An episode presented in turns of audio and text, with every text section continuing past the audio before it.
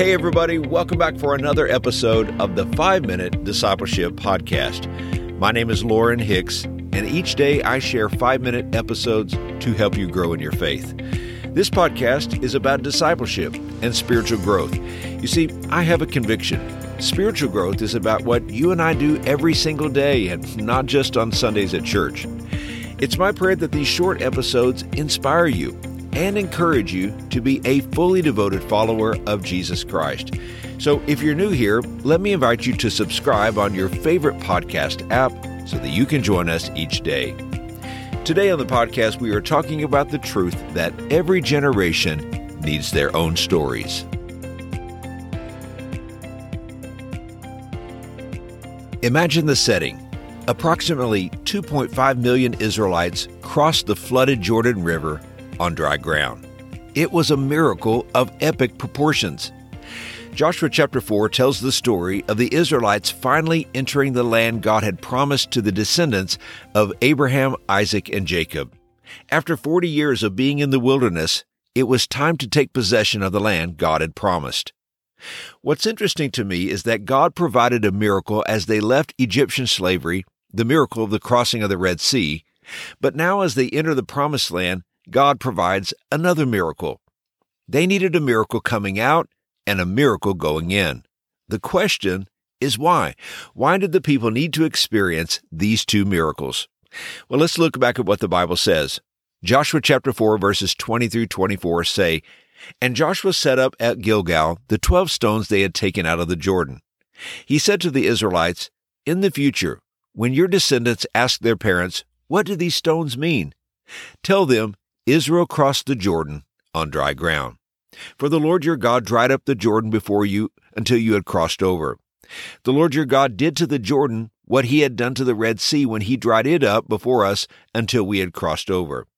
He did this so that all the peoples of the earth might know that the hand of the Lord is powerful, and so that you might always fear the Lord your God.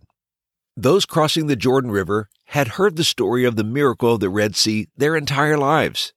It was such a spectacular miracle that I have no doubt that parents and grandparents told and retold the story. The young people could recite it for themselves. But to the younger generation, it was just a story from the past. They needed their own story. Watching God stop a mighty river at flood stage and enabling this large number of people to walk across on dry ground was incredible. With their own eyes, they got to see the power of God. What faith and confidence this miracle must have produced. If God could stop the Jordan River, what could God not do? The younger generation needed to see for themselves the power of God. It's one thing to hear the stories of the past, it's quite another to see it for yourself. At the command of the Lord, Joshua had one man from each of the twelve tribes of Israel to pick up a large stone from the Jordan. At Gilgal, Joshua piled up the stones as a memorial. He said in the future, children would ask, What do these stones mean? It would be a teachable moment to retell the story so the next generation would know what God had done. It reminds us that we must continue telling the next generation the stories of God's faithfulness. Has God done a miracle in your life? Do you have a God story? Do you have a praise report and a testimony?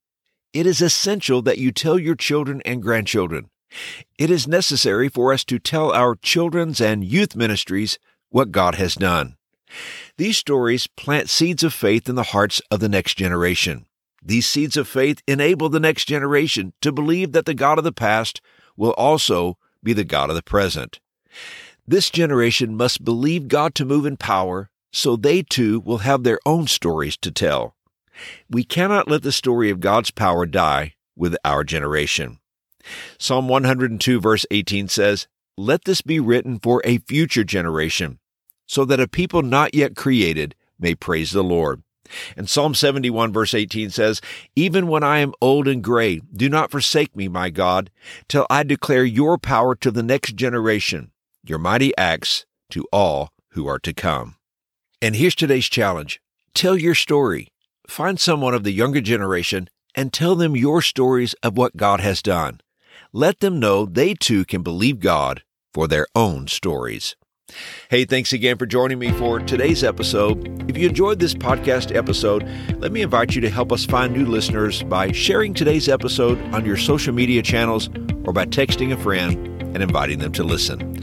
I hope you have a wonderful day, and until next time, let's continue on our journey as followers of Jesus.